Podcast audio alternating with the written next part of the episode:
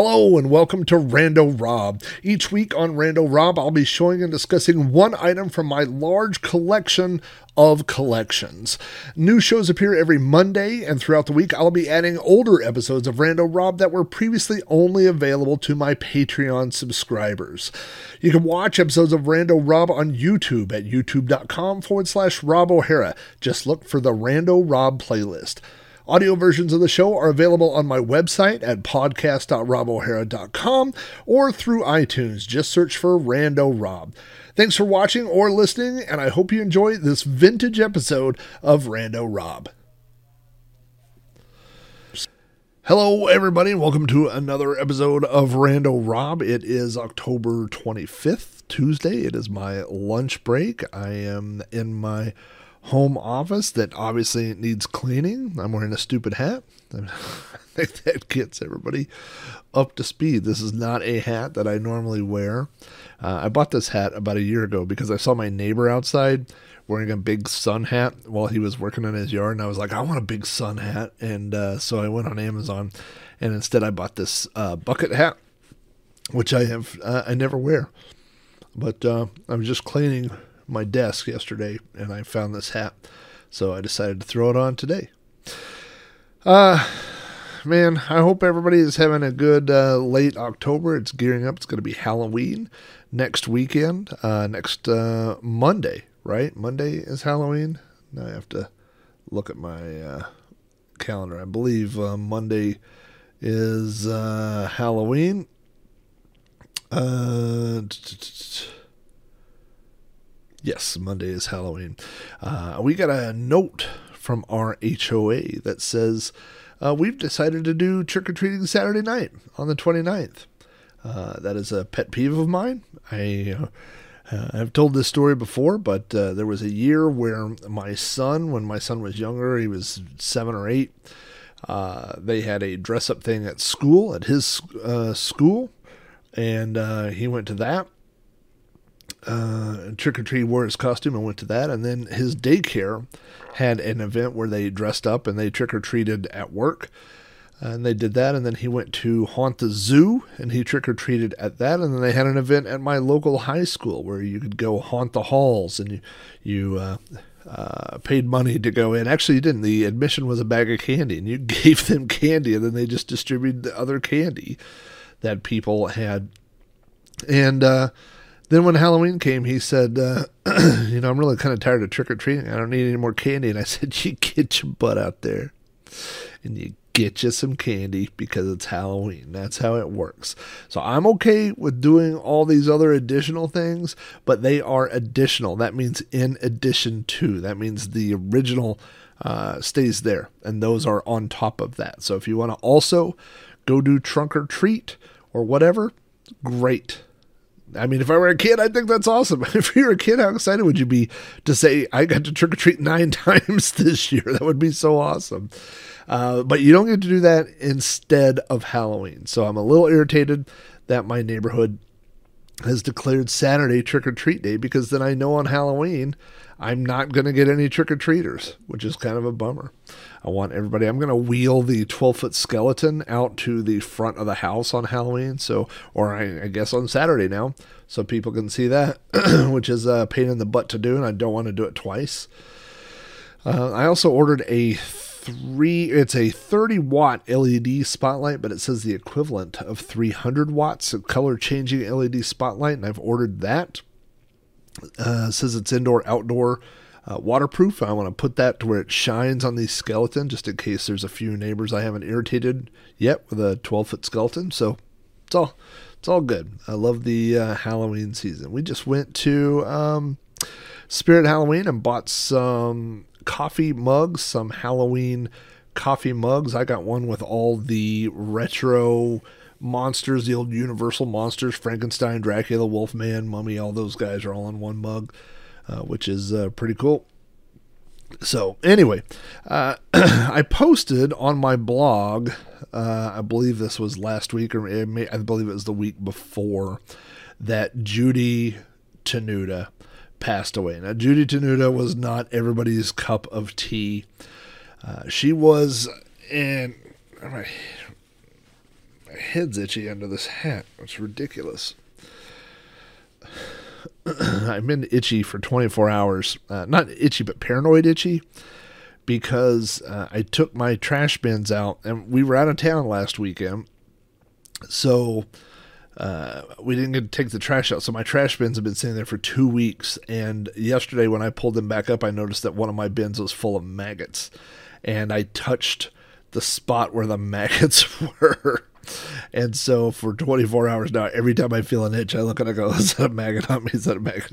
I'm so grossed out by it. Uh, and I have not found any maggots on me at all. I mean, I searched my hand immediately and there wasn't anything on me, but uh, mentally, my, my brain keeps saying, make sure that ain't a maggot. so, uh, anyway, uh, I posted on my blog a couple weeks ago that Judy Tenuta passed away. Judy Tenuta was a female comedian. She hit it big on HBO. There was a specific special called Women of the Night that had up and coming female comedians. Judy Tenuta was one of the ones on that special. Rita Rudner was one of the comedians on that special. Ellen DeGeneres and uh, Paula Poundstone. I believe that was the four uh, comedians. And that was the first time I'd seen any of those women. And uh, they were all funny in their own right. Ellen DeGeneres had a really funny uh, stand up. That was, uh, and Paula Poundstone, that made me a fan of Paula Poundstone for life. Uh, but Judy Tenuta was the one that really at that time stuck with me because she just had that, uh, like, you know, when you're a teen and there's that that sense of humor where people are just doing something funny, and so you uh, they're just doing something odd maybe or out of the normal. So you you take to that. And she was that kind of comedian.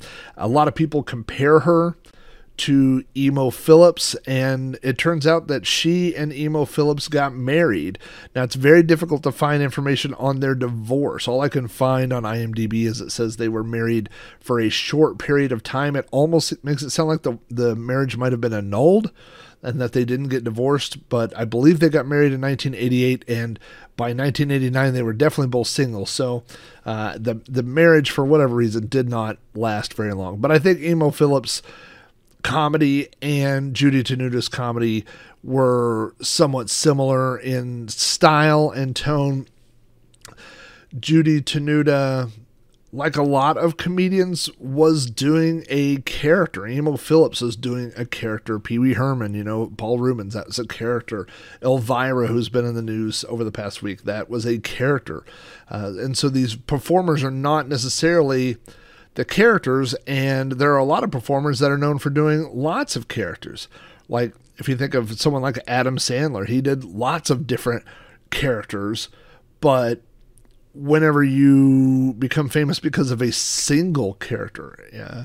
You know, Andrew Dice Clay became, he was that guy. People said he was that guy. Now, if you saw interviews with him or saw him in real life, uh, he wasn't necessarily that guy. But when he was on stage, he was that guy. When you see uh, Pee Wee Herman in the gray suit and the bow tie, and, and he's wearing everything, and he's in the Pee Wee Herman costume. He is Pee Wee Herman. The same same thing for Elvira. And so Judy Tenuta was one of those comics where she did a lot of different things, but she became known uh, for that uh, that persona. Now, when I was a little kid, and I'll get to the rando rando item here in just a moment, but when I was a little kid, the first comedy albums I was really exposed to were Bill Cosby's. Now I know Bill Cosby in the 70s and 80s is different than Bill Cosby today.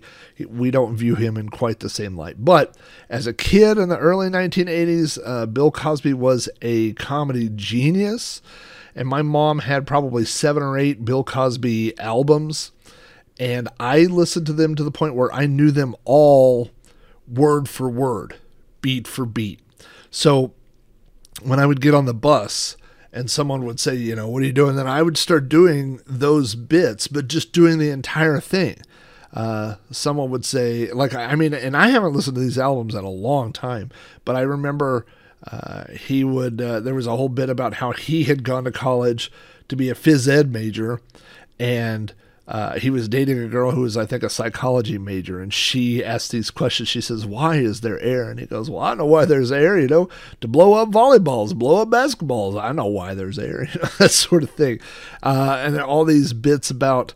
Uh, you know, playing football and building go karts and just all these these things, and and uh, I memorized them. So I would perform them like on the bus or to my friends and just do it word for word. It wasn't like I was at that point doing my own comedy or my own jokes. I was doing just repeating his bits. And I, I you know, every kid does that. You know, every kid. Uh, we all grew up. If you grew up, if you're my age, and you had basic cable, then you had HBO, and then you watched um, Eddie Murphy, Delirious and everybody either knew that kid on the bus or was that kid on the bus. I was that kid. There was another guy named Brian who was that kid. But uh, you know, anytime you, they'd say, "Hey, you want some ice cream?" and then you would break into Eddie Murphy's bit. I got some ice cream. I got some ice cream, and you can have none. You know, and I mean, you just were doing someone else's comedy, but it was funny because their comedy uh, was was good comedy, and now you were just you know regurgitating someone else's act. But anyway, so I discovered Judy Tenuta, and this was right around the time that I got my um, job at uh, I think the concession stand, which if uh, I get around to it, is the next episode of You Don't Know Flack. I'll be talking about the concession stand. But I got this job where I was making cash every week.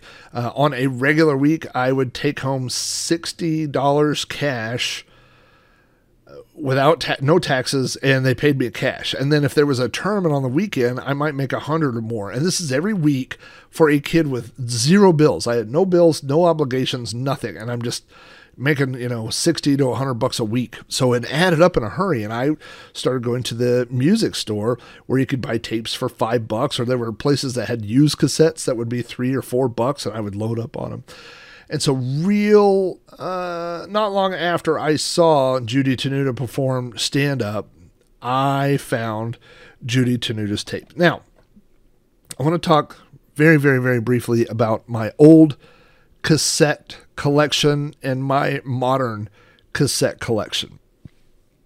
I, when I was a kid, I had one of those brown cassette holders that that hung on the wall that held a hundred cassettes, and I filled that up with cassettes, uh, mostly store bought, but also uh, cassettes that I had taped off the radio. And then I got to the point where that was full, and I bought a second one of those, and I filled that. And then I got some little portable, uh, little plastic cassette holders, and I had some in there, but not too many after that. So, I mean, I probably, in my heyday, had 250 cassette tapes, give or take. Then I got this. If you weren't there, you, you may not be familiar, but they had briefcases. It looked like a briefcase and it held 30 cassettes, three rows of 10 tapes. And so you would take this thing and carry it with you to your car. And then you open it up. Now you've got 30 tapes. You thumb through, you know, find the tape you want, put it in your cassette player, and then you're off and rolling. So I had that with 30 tapes. And then I got a extremely large one of those, which was double sided. So it was this kind of padded bag almost that you carried over your shoulder, and it held 30 tapes per side. So it held 60 cassette tapes. So my 60 favorite cassette tapes were always in my car. I had all my Metallica, all my Motley Crue, all my really favorite cassette tapes were all um, in this thing. And then what happened inevitably is one night someone broke into my car, they smashed my mirror, they stole all my stereo gear, my radio, my speakers, everything. I had installed an aftermarket car alarm and they cut the alarm and then stole my alarm. I mean, that is adding insult to injuries. They stole a guy's car alarm and they stole that thing with 60 of my favorite cassettes.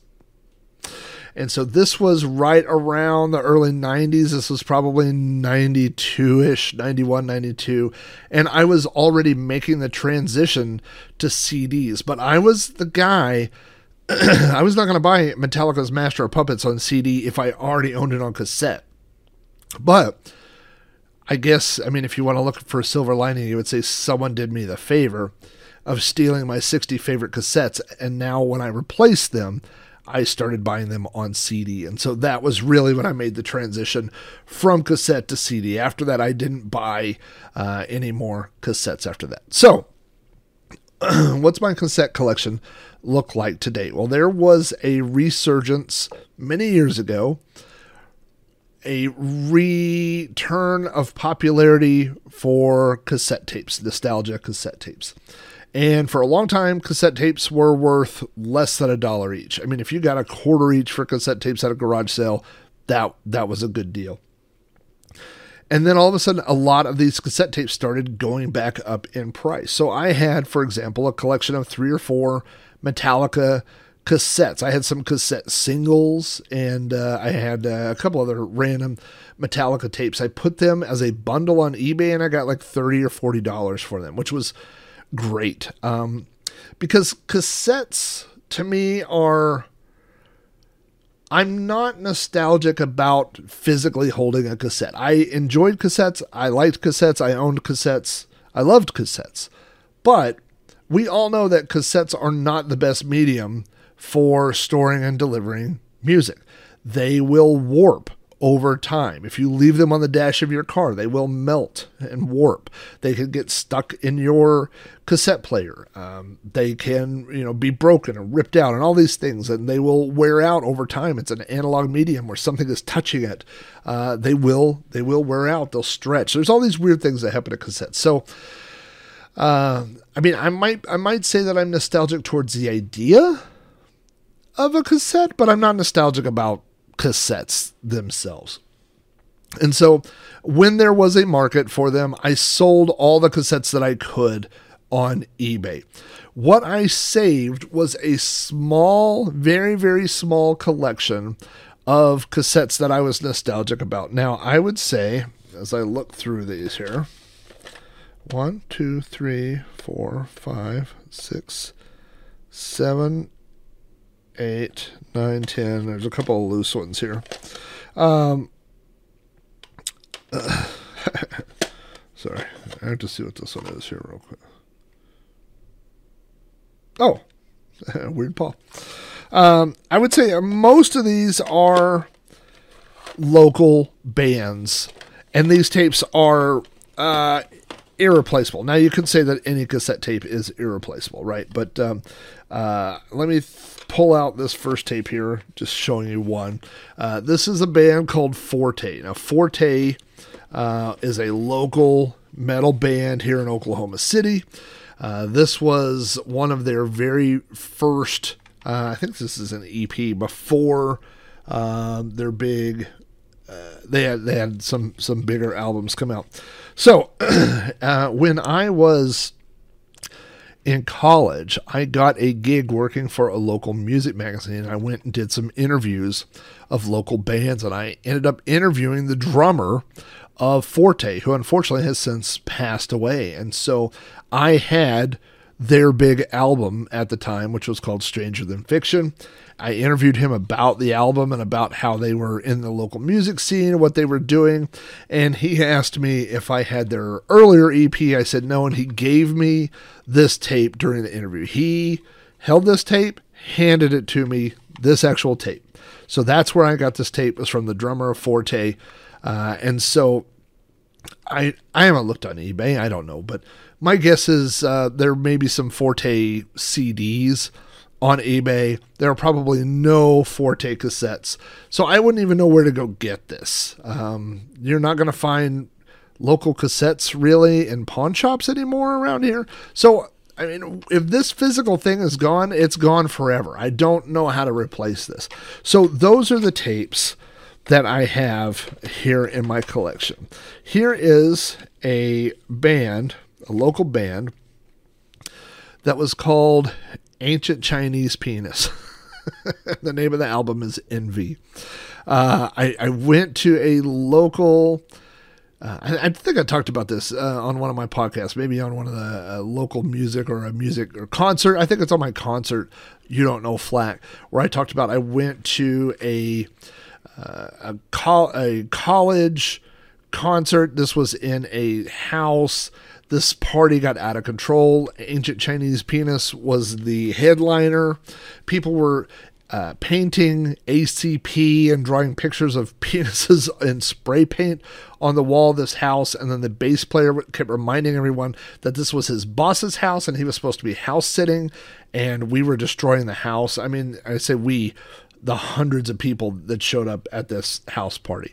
Um, but I think I bought this tape at that show. I might have bought it the week after at a local place. But uh, again, where where are you going to find an ancient Chinese penis tape other than my house? So those are largely the tapes that I have uh, here in my collection. There's Oil Filter, um, there's Pitch Black, which is a local band, uh, but there are two tapes right here, and I'll share one of them with you uh, because it's so ridiculous and it's not really the Rando Rob item that we're building up to.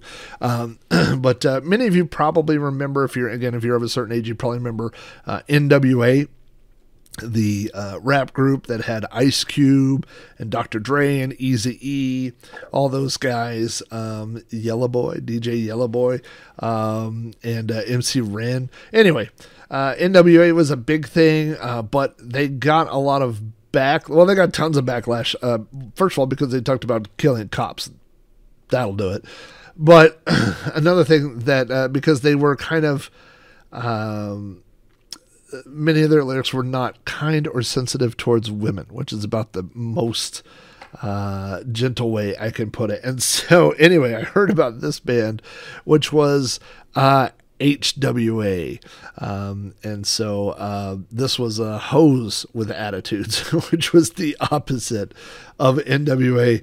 And the name of this album is uh, Living in a Hoe House. and, um, uh, uh, you know, I, I don't know why I saved this tape of all the because there's so many of the tapes I got I just got rid of. You know, tapes that I enjoyed much more. But I always I always just thought this was a funny tape, and this just kind of is a remembrance of that era. So a lot of these tapes are more than just uh, the tape itself. It's kind of like uh, memories or a bunch of memories that go with it. Uh, but anyway, at the bottom, uh, at the very bottom down here, is Judy Tenuta's album uh, her first comedy album, which was called Buy This Pigs. Uh, she used to do these bits where she would call the audience to call men pigs. Um, in her first comedy stand up performance, she saw a man in the audience looking at her and he says, Oh, this guy's looking at me. And then she spits her gum out into the audience and says, Crawl for it, pig. Um, but anyway, so that was kind of one of her uh, catch lines was calling the audience pigs. And so uh, this during that era uh, became my new, uh, if you will, uh, Bill Cosby type record. Now, I think for me this really predates uh, Sam Kinison and it predates Andrew Dice Clay, who Lots of people listen to those in the late 80s, mid to late 80s. Um, but I, I think I, I had this one first. And so I listened to this nonstop when my friends came over.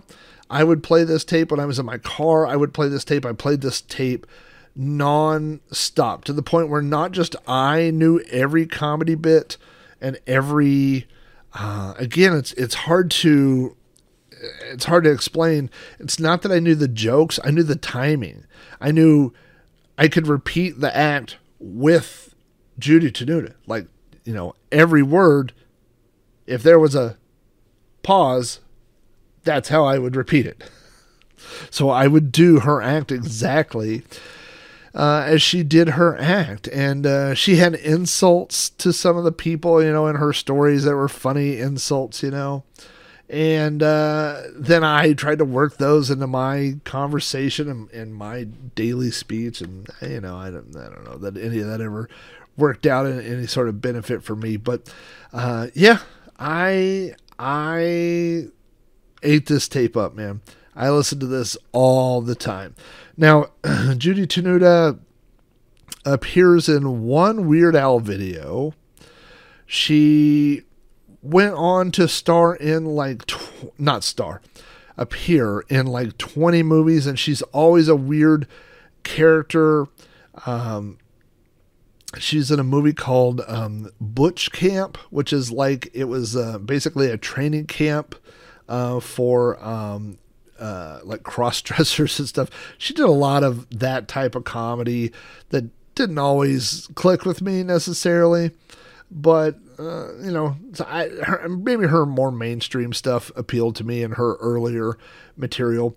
But I will say this: I have watched a couple of interviews with her. There's an interview uh, that I linked to in my blog post uh, after she passed away a couple weeks ago, and uh, she's just an absolute nice person. And again, I mean, if I were to list my top ten comedians, would Judy, Judy Tenuta be in that list? Probably not you know, I mean, I enjoyed it. It was a thing of its time. Uh, so I don't want to try to sell this and say like, you know, oh, she was a, a mentor, that she was a big inspiration to me. Not really, you know. Um, but I just do remember having such good times listening to this tape. And again, uh, you know, being that age when you're impressionable and you listen to comedy and you just start doing the comedy with the tape, just repeating it over and over. And uh, that's kind of what I remember from this tape. So, um, you know, I don't, like I said, this is the only, my personal tapes. These are the only tapes, physical tapes that I have left. Now, um, I, I will say that, uh, uh, I bought years ago, I bought a really nice dual deck uh, cassette player, like one that would be in a rack stereo and I ran that into my sound card and I digitized, if you, whatever you want to call it, uh, all my old cassette tapes. So I have cassette tapes. I mean, I probably have eh, two dozen that are that I recorded off the radio from the 80s. That was really my big radio era. And I have all those as MP3s, so I can listen to them at any time. And I even when I uh, digitize those in, I put the physical cassette on my scanner and I scanned in the labels so I can actually see the pictures of the cassette tape. But uh, they're starting to wear out and they were getting old, and I just didn't have a need to keep the physical thing as long as I had the music and the memories uh, that were on them. So that's what I did with uh, all my tapes. Now, Susan has a plastic tub with 30 or 40 tapes from her childhood that all have radio stuff uh, included on them, and I have not digitized those, but that's on one of my projects to do probably next year. Uh, something I'm I'm gonna try to get to. So uh, uh there may be some more uh, treasures to find in there, but really, what I enjoy is hearing the DJs and the radio bits that I grew up listening to, and so that's for me. That's where the nostalgia is. So. Judy Tenuta goes back in the cassette holder that goes back up on my shelf.